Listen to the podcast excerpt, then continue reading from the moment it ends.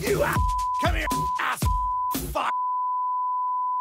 E a me dispiace essere così banale perché mi fa sentire privilegiato. Cioè, io mi vivo il dramma di non avere un dramma vero.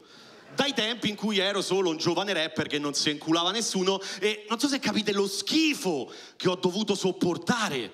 Il dramma di un'infanzia felice per un rapper, raga. Cioè, I miei stanno ancora insieme per farvi capire, cioè, ma anche il trauma del divorzio, ste merde. E a casa mia. A casa mia c'è la situazione normale, al massimo partiva il dissing con mia madre quando non trovavi i calzini nel cassetto del comodino, no? Dove cazzo stanno i miei calzini, eh? Ma lo sai che i calzini sono importanti, eh? Stai cercando di fottermi, ma stai cercando di fottermi, che poi vado in giro con uno nero e uno blu notte che per carità al buio sembrano simili, ma con la luce del sole si vede che sono diversi, ma sembra un coglione, mamma. Impara a piegare questi cazzo di pedalini, bitch!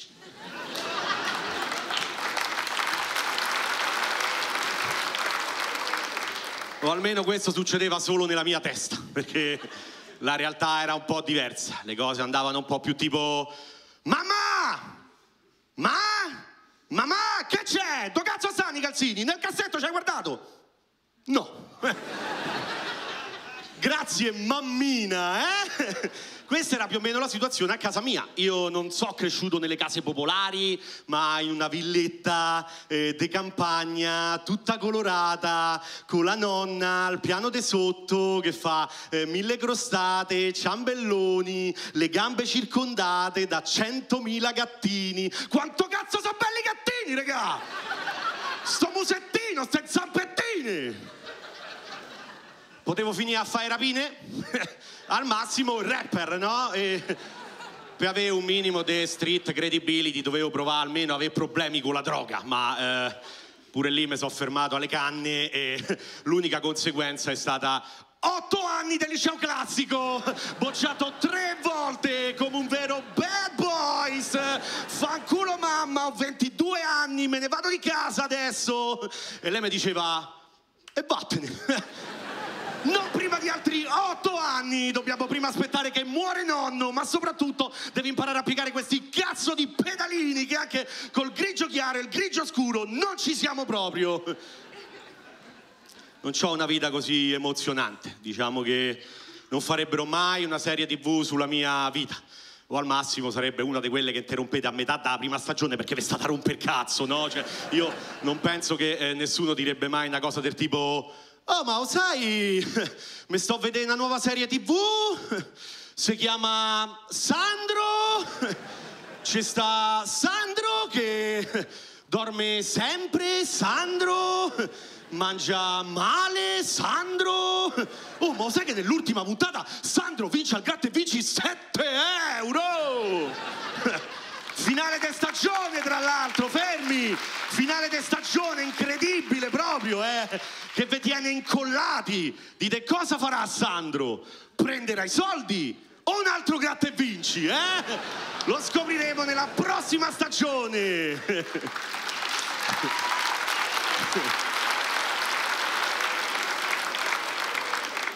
Spoiler, i soldi, regà. Eh pacchetto di sigarette e 15 goleador e via verso una nuova avventura. Sandro, riuscirà a scegliere il cornetto al bar? no, eh, molto spesso lo sbaglio. Così tanti gusti, così tante opportunità. Chi lo sa qual è la scelta giusta, no? C'è sta semplice, crema Nutella, ciambella bomba, poi hanno dovuto accettare gli integrali, integrali al miele, integrali all'arancia, poi sono arrivati il vegano, il pistacchio, il cioccolato bianco, non so qui, ma a Roma i cornetti piccoli, regà! Cioè, ma che cazzo? C'è l'emergenza climatica, le guerre, la crisi economica e sociale e noi pensiamo al dramma di che non riesce a mangiarsi un cazzo di cornetto intero! La verità è che siete purciari di merda, costa un euro, male che vai da un mozzico lo butti, lo tiri a un barbone per beneficenza, ma che cazzo è un cornetto piccolo? A che cazzo serve? Serve un cornetto piccolo.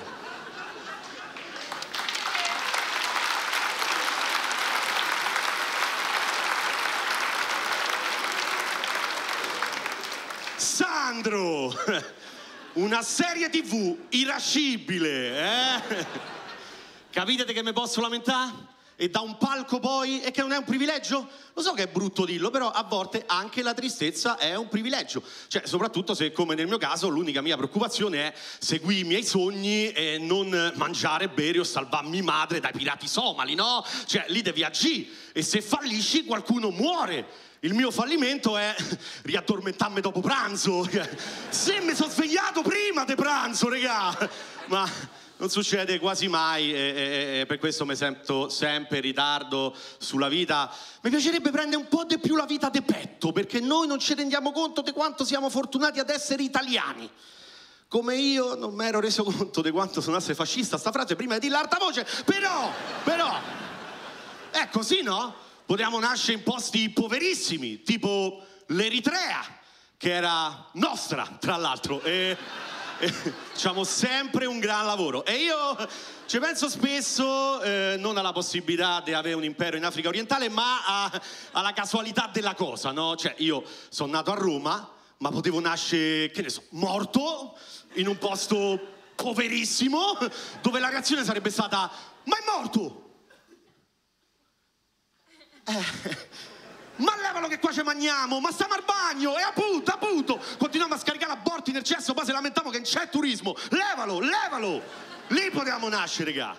Posti tipo l'Eritrea, 6 milioni e mezzo di abitanti, 4 milioni e mezzo soffrono la fame.